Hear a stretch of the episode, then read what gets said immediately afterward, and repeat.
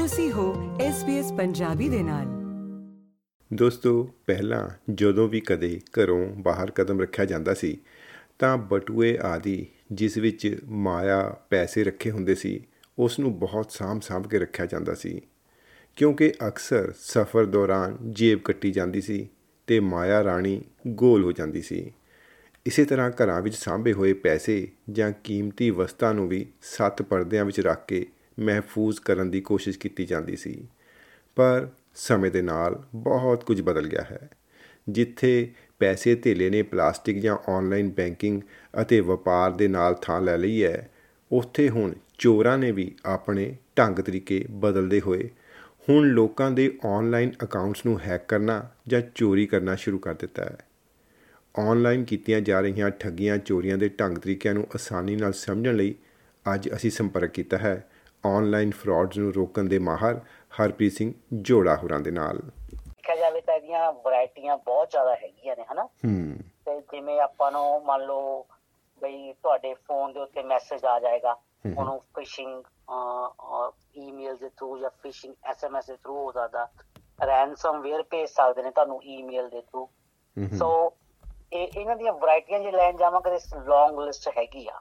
ਪਰ ਜਿਹੜੇ ਆਪਾਂ ਮੇਨ ਟਾਰਗੇਟ ਕਰਦੇ ਹੈਗੇ ਆ ਉਹ ਤੁਹਾਨੂੰ ਜਾਂ ਤੁਹਾਡੇ ਐਸਐਮਐਸ ਦੇ ਥਰੂ ਤੁਹਾਨੂੰ ਫੋਨ ਕਾਲ ਦੇ ਥਰੂ ਜਾਂ ਤੁਹਾਨੂੰ ਤੁਸੀਂ ਇਹ ਕਹਿ ਸਕਦੇ ਹੈਗੇ ਹੋ ਕਿ ਤੁਹਾਨੂੰ ਈਮੇਲ ਦੇ ਥਰੂ ਅਟੈਕ ਕੀਤਾ ਜਾਂਦਾ ਵਾ। ਸਭ ਤੋਂ ਪਹਿਲਾਂ ਤਾਂ ਮੈਂ ਇੱਕ ਫਿਗਰ ਦੱਸਣਾ ਚਾਹਾਂਗਾ ਕਿ 2020 ਦੇ ਵਿੱਚ ਆਸਟ੍ਰੇਲੀਆ ਦੇ ਲੋਕਾਂ ਨੇ 851 ਮਿਲੀਅਨ ਡਾਲਰ ਜਿਹੜੇ ਹੈਗਾ ਇਹਨਾਂ ਨੂੰ ਕ੍ਰਿਮੀਨਲਸ ਨੂੰ ਪੇ ਕੀਤੇ।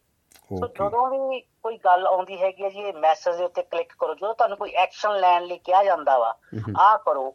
ਉਹ ਸਭ ਤੋਂ ਵੱਡਾ ਇੱਕ ਆਇਡੈਂਟੀਫਾਈਂਗ ਫੈਕਟਰ ਹੁੰਦਾ ਹੈਗਾ ਕਿ ਵੀ ਤੁਸੀਂ ਉਹਨੂੰ ਦੇਖਣਾ ਵੀ ਨਹੀਂ ਯਾਰ ਬਈ ਇਹ ਇਹ ਕੁਝ ਗਲਤ ਹੈਗਾ ਜੀ ਮੈਨੂੰ ਐਕਸ਼ਨ ਕਰਨ ਨੂੰ ਕੁਝ ਕਹਿ ਰਹੇ ਹੈਗੇ। ਟੈਲਸਟਰਾ ਅਤੇ ਯੂਗਵ ਦੀ ਨਵੀਂ ਸਾਂਝੀ ਖੋਜ ਨੇ ਪਾਇਆ ਹੈ ਕਿ 3 ਚੌਥਾਈ ਆਸਟ੍ਰੇਲੀਅਨ ਕਈ ਕਈ ਅਕਾਊਂਟਸ ਵਾਸਤੇ ਇੱਕੋ ਪਾਸਵਰਡ ਦੀ ਵਰਤੋਂ ਕਰਦੇ ਹਨ। ਲਗਭਗ ਅੱਧੇ, ਯਾਨੀ ਕਿ 46% ਆਸਟ੍ਰੇਲੀਅਨ ਲੋਕ ਜਨਮ ਮਿਤੀਆਂ, ਪਾਲਤੂ ਜਾਨਵਰਾਂ ਦੇ ਨਾਮ ਅਤੇ ਆਪਣੀਆਂ ਮਨਪਸੰਦ ਖੇਡਾਂ ਦੀਆਂ ਟੀਮਾਂ ਨੂੰ ਪਾਸਵਰਡ ਵਜੋਂ ਵਰਤਦੇ ਹਨ, ਜੋ ਮਾਹਰਾਂ ਦੇ ਅਨੁਸਾਰ ਸਭ ਤੋਂ ਵੱਧ ਵਰਤੇ ਜਾਣ ਵਾਲੇ ਅਤੇ ਸਭ ਤੋਂ ਵੱਧ ਅਨੁਮਾਨ ਲਗਾਏ ਜਾਣ ਵਾਲੇ ਪਾਸਵਰਡ ਹੁੰਦੇ ਹਨ। ਜਿਵੇਂ ਕਿ ਘੁਟਾਲੇ ਦੀਆਂ ਕਾਲਾਂ ਅਤੇ ਸਾਈਬਰ ਉਲੰਘਣਾਵਾਂ ਵਧਦੀਆਂ ਹੀ ਜਾ ਰਹੀਆਂ ਹਨ, ਮਾਹਰਾਂ ਦਾ ਮੰਨਣਾ ਹੈ ਕਿ ਆਨਲਾਈਨ ਸਕੈਮਸ ਹਰ ਉਮਰ ਵਰਗ ਅਤੇ ਵਿੱਤੀ ਹਾਲਾਤਾਂ ਵਾਲੇ ਲੋਕਾਂ ਉੱਤੇ ਕੀਤੇ ਜਾਂਦੇ ਹਨ। ਇਸ ਬਾਰੇ ਜਾਗਰੂਕ ਰਹਿਣ ਦੀ ਸਖਤ ਲੋੜ ਹੈ। ਓਵਰਆਲ ਸਾਰਿਆਂ ਨੂੰ ਟਾਰਗੇਟ ਟਾਰਗੇਟ ਕੀਤਾ ਜਾਂਦਾ ਜੀ ਠੀਕ ਆ? ਉਹਨਾਂ ਦਾ ਮਤਲਬ ਹੈਗਾ ਜਿਹਦੇ ਕੋਲੋਂ ਵੀ ਪੈਸੇ ਕੱਢ ਲਏ ਜਾਣ ਹੂੰ ਹੂੰ। ਉਹੀ ਉਹਨਾਂ ਲਈ ਟਾਰਗੇਟ ਹੈਗਾ ਚਾਹੇ ਤੁਸੀਂ ਛੋਟੀ ਏਜ ਦੇ ਹੋਵੋ ਚਾਹੇ ਤੁਸੀਂ ਵੱਡੀ ਏਜ ਦੇ ਹੋਵੋ। ਬੇਸਿਕਲੀ ਜਿਹੜਾ ਫੈਕਟਰ ਵੇਖਣ ਦੇ ਵਿੱਚ ਆਇਆ ਹੈਗਾ 18 ਸਾਲ ਤੋਂ ਲੈ ਕੇ 56 ਸਾਲ ਤੱਕ ਜ਼ਿਆਦਾ ਟਾਰਗੇਟ ਹੁੰਦੇ ਨੇ।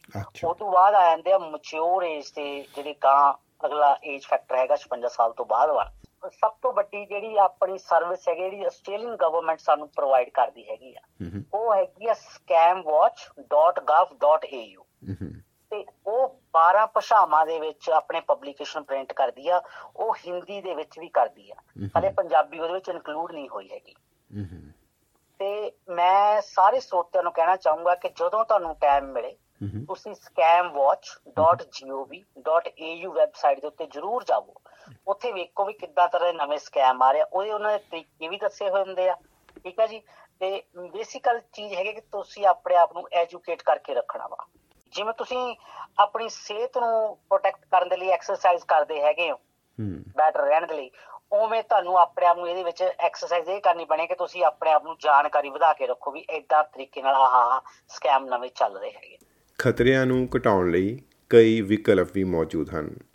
ਮਾਹਰ ਤਾਂ ਇੱਕ ਪਾਸਵਰਡ ਮੈਨੇਜਰ ਦੀ ਵਰਤੋਂ ਕਰਨ ਦੀ ਸਿਫਾਰਿਸ਼ ਕਰਦੇ ਹਨ ਜਿਸ ਨੂੰ ਮਲਟੀ ਫੈਕਟਰ ਪ੍ਰਮਾਣਕਤਾ ਕਿਹਾ ਜਾਂਦਾ ਹੈ। ਇਹ ਇੱਕ ਵੱਡਾ ਸ਼ਬਦ ਹੈ ਅਤੇ ਬੇਸ਼ੱਕ ਇਸ ਨੂੰ ਦੋ ਕਾਰਕ ਵੀ ਕਿਹਾ ਜਾਂਦਾ ਹੈ, ਇਸ ਲਈ ਇਸ ਨੂੰ ਕੁਝ ਵੱਖ-ਵੱਖ ਨਾਮ ਦਿੱਤੇ ਹੋਏ ਹਨ। ਇਸ ਅਨੁਸਾਰ ਜੇ ਤੁਹਾਡੇ ਕੋਲ MFA ਹੈ, ਤਾਂ ਇਹ ਤੁਹਾਨੂੰ ਕਿਸੇ ਐਪ ਵਿੱਚ ਕੋਡ ਜਾਂ ਤੁਹਾਡੇ ਫੋਨ ਉੱਤੇ ਭੇਜੇ ਗਏ ਇੱਕ SMS ਜਾਂ ਹੋਰ ਕਿਸੇ ਵੀ ਚੀਜ਼ ਨੂੰ ਬਣਾਉਣ ਲਈ ਕਹੇਗਾ। ਅਤੇ ਇੱਕ ਵਾਰ ਜਦੋਂ ਤੁਸੀਂ ਇਹ ਕਰ ਲੈਂਦੇ ਹੋ, ਤਾਂ ਇਹ ਪ੍ਰਮਾਣਿਤ ਕਰਦਾ ਹੈ ਕਿ ਉਹ ਫੋਨ ਜਾਂ ਲੈਪਟਾਪ ਜੋ ਵੀ ਤੁਸੀਂ ਵਰਤ ਰਹੇ ਹੋ, ਉਹ ਤੁਹਾਡਾ ਹੀ ਹੈ। ਬਹੁਤ ਸਾਰੇ ਲੋਕ ਪਾਸਵਰਡਾਂ ਨੂੰ ਸਮੇਂ-ਸਮੇਂ ਤੇ ਬਦਲੇ ਜਾਣ ਤੋਂ ਅੱਕ ਚੁੱਕੇ ਹਨ।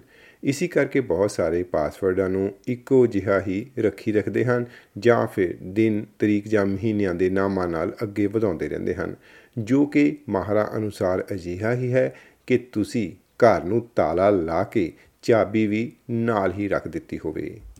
ਨਹੀਂ ਜੀ ਇਹਦਾ ਪਰਮਾਨੈਂਟ ਹੱਲ ਹਲੇ ਤੱਕ ਨਹੀਂ ਲੱਭਿਆ ਜਾ ਸਕਿਆ ਹੈਗਾ ਕਿਉਂਕਿ ਅਸੀਂ ਜਿਵੇਂ ਰੋਜ਼ ਦੀ ਰੋਜ਼ ਵੇਖਦੇ ਹੈਗੇ ਆ ਵੀ ਕਿਸੇ ਵੀ ਤਰ੍ਹਾਂ ਦੇ ਕ੍ਰਿਮੀਨਲ ਲੈ ਲਓ। ਹੂੰ ਹੂੰ। ਠੀਕ ਹੈ ਜੀ ਉਹ ਨਵੇਂ ਤੋਂ ਨਵੇਂ ਤਰੀਕੇ ਲੱਭ ਕੇ ਲੈ ਕੇ ਆਉਂਦੇ ਨੇ। ਇਹਨਾਂ ਦੇ ਵਿੱਚ ਜਿਹੜੇ ਸਕੈਮਰ ਹੁੰਦੇ ਆ ਕਈ ਬੜੇ ਪੜ੍ਹੇ ਲਿਖੇ ਲੋਕ ਹੁੰਦੇ ਨੇ। ਹੂੰ ਹੂੰ। ਤੇ ਈਜ਼ੀ ਮਨੀ ਜਿਹੜੇ ਗ੍ਰੈਬ ਕਰਨਾ ਚਾਹੁੰਦੇ ਹੁੰਦੇ ਆ ਉਹ ਨਵੇਂ ਤੋਂ ਨਵੇਂ ਤਰੀਕੇ ਲੱਭ ਕੇ ਲੈ ਕੇ ਆਉਂਦੇ ਆ। ਕਿ ਕੋਈ ਵੀ ਤੁਹਾਨੂੰ ਫੋਨ ਕਰਕੇ ਕਹੇ ਕਿ ਜੀ ਤੁਹਾਨੂੰ ਪੁਲਿਸ ਅਰੈਸਟ ਕਰਨ ਆ ਰਹੀ ਆ ਤੁਹਾਡਾ ਵੀਜ਼ਾ ਕੈਨਸਲ ਹੋ ਗਿਆ ਤੁਹਾਡਾ ਕ੍ਰੈਡਿਟ ਕਾਰਡ ਕੈਨਸਲ ਹੋ ਗਿਆ ਉਹ ਫੋਨ ਕਾਲ ਦੋ ਤੇ ਨੰਬਰ ਬਲੌਕ ਦੋ। ਠੀਕ ਆ ਜੀ?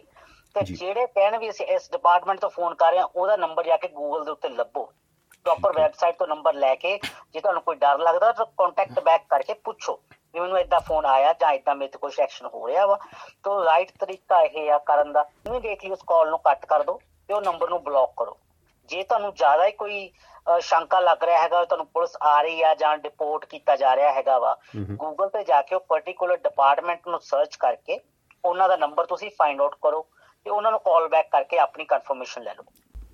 ਦੋਸਤੋ, ਉਮੀਦ ਕਰਦੇ ਹਾਂ ਕਿ ਇਸ ਜਾਣਕਾਰੀ ਤੋਂ ਸੇਧ ਲੈਂਦੇ ਹੋਏ ਤੁਸੀਂ ਆਪਣੇ ਆਨਲਾਈਨ ਖਜ਼ਾਨੇ ਨੂੰ ਕੁਝ ਨਾ ਕੁਝ ਤਾਂ ਸੇਵ ਕਰ ਸਕੋਗੇ। ਐਮਪੀ ਸਿੰਘ ਨੂੰ ਦਿਓ ਇਜਾਜ਼ਤ। ਮਿਲਾਂਗੇ ਇੱਕ ਨਵੀਂ ਜਾਣਕਾਰੀ ਦੇ ਨਾਲ। ਤੁਸੀਂ ਹੋ SBS ਪੰਜਾਬੀ ਦੇ ਨਾਲ।